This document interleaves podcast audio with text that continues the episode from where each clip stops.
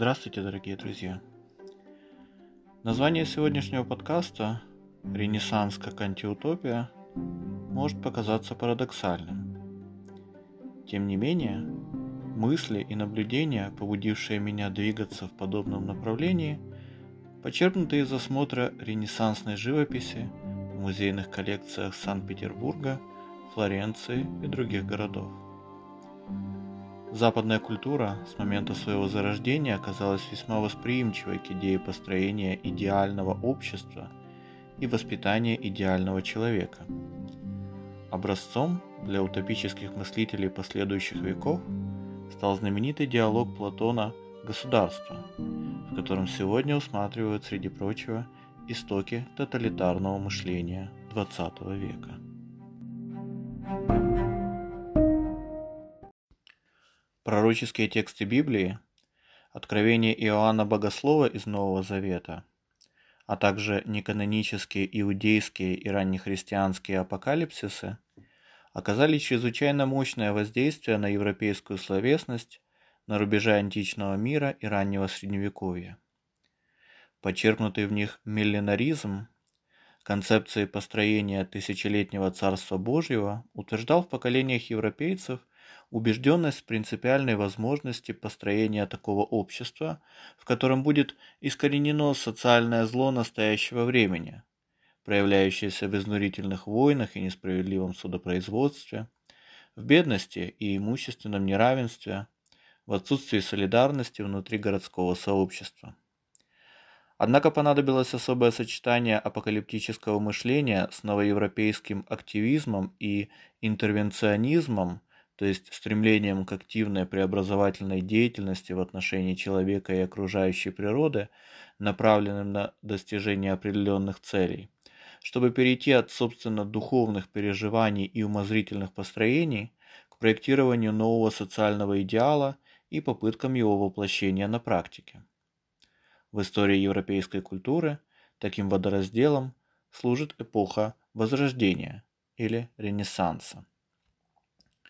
Характерно, что само слово «утопия» восходит к литературной игре крупнейшего представителя английского возрождения Томаса Мора, государственного деятеля, социального мыслителя и полемиста, канонизированного не только католической церковью за отказ принять последствия протестантской реформации короля Генриха VIII, но также почитаемого деятелями левых движений разного толка – качестве предшественника научно-социалистических построений раннего марксизма. Хотя имеются косвенные свидетельства того, что сам Мор едва ли относился к своему произведению «Утопия» как к полноценному политическому трактату, современники восприняли эту книгу гораздо серьезнее. Немного позже сокровищница жанра утопических произведений пополняется «Городом солнца» Томазо Кампанеллы и «Новой Атлантидой» Фрэнсиса Бэкона. Оба автора вдохновлялись интуициями Мора, однако, в отличие от последнего, рассматривали свои произведения как вполне реальные политические программы, призыв к построению идеального общества с конкретной локализацией, будь то в Италии или в английских колониях Нового Света. Не менее характерно внимание видных интеллектуалов эпохи к архитектурной и в целом визуальной составляющей ранних утопических проектов. Одно из первых изданий книги Томаса Мора, Базельская 1518 года, было сопровождено иллюстрациями Амброзиуса Гольбейна, брата художника Ганса Гольбейна-младшего, работавшего в Англии на королевский двор Генриха VIII. Около 1595 года Видный фламандский картограф Авраам Артелий составляет по мотивам утопии Мора подробную карту одноименного острова. Еще один утопический проект, весьма созвучный настроением интеллектуальной элиты Ренессанса, визуализация идеального города. Сохранилось не менее трех полотен с панорамными видами разных живописцев в конце 15 начала 16 века – удивительно перекликающихся между собой. Первое принадлежит кисти Фра Карневаля, второй «Идеальный город» написал Лучано де Лаурана третий зачастую приписывают Паоло Учелло или Франческо ди Джорджо Мартини. Визуальные манифестации идеального ренессансного города с его широкими проспектами, прямыми пересечениями улиц и минималистическим классицизмом фасадных зданий вдохновляли имперскую архитектуру Муссолини, проекты нацистского архитектора Альберта Шпеера по преобразованию Берлина в столичный город Германия и градостроительство времен сталинской реконструкции Москвы. Мрачная перекличка эпох глубоко не случайна. Утопизм мышления объединяет все тоталитарные режимы XX века. Настоящее положение вещей представляется состоянием, которое необходимо преодолеть во имя единственно правильной нации, государства или класса. Тогда будут созданы предпосылки для построения идеального общества.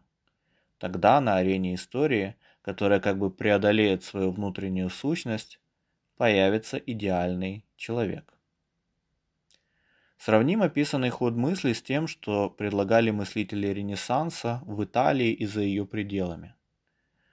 Гуманистические концепции образования, программа возрождения классической латыни были чем-то большим, чем средство организации культурного досуга, утонченной прослойки аристократов духа. На кону стоял вопрос о воспитании идеального человека, для которого были предсказаны не только безграничная широта духовных и научных интересов, как, например, у итальянского полимата и протоэнциклопедиста XV века Леона Баттиста Альберти, но также оптимальные телесные пропорции – Вспомним о знаменитом витрувианском человеке Леонардо да Винчи и перед ним Такколе. Параллельно целым рядом авторов разрабатывается концепция, согласно которой идеальному состоянию человеческого общества должна соответствовать заново приведенная к идеалу, очищенная от пятен средневековой коррупции христианская церковь. Образцом для подражания в обоих случаях служит идеализированная античность, поздний этап которой совпал с проповедью Евангелия и становлением раннехристианских общин. В этом смысле реформация была движением, которое хотя и противопоставило себя Ренессансу в лице Савонаролы с его кострами тщеславия еще за два десятилетия до выступления Лютера, однако все же невозможным вне контекста ренессансных идей и представлений об идеальном устройстве общества. Прекрасным примером пересечения светских и духовных интенций ренессансного проекта служит деятельность Эразма Роттердамского. Талантливый педагог, сатирик, полемист, филолог, почитатель Цицерона и популяризатор древнегреческих авторов – он в то же время подготовил одно из изданий греческого оригинала Нового Завета с комментариями.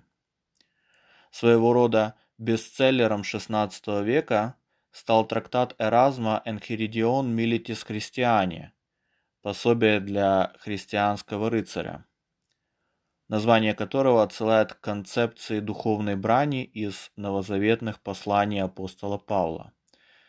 Первое издание Энхиридиона – увидела свет в 1501 году. До конца столетия он выдержал более 70 изданий. Английский перевод трактата осуществил протестантский гуманист и переводчик Библии Уильям Тиндейл. Хотя в конце жизни Эразм не принял реформацию и остро полемизировал с Лютером по поводу учения о свободе человеческой воли, его значительный вклад в движение за обновление христианства в перспективе ренессансных гуманистических идеалов очевиден.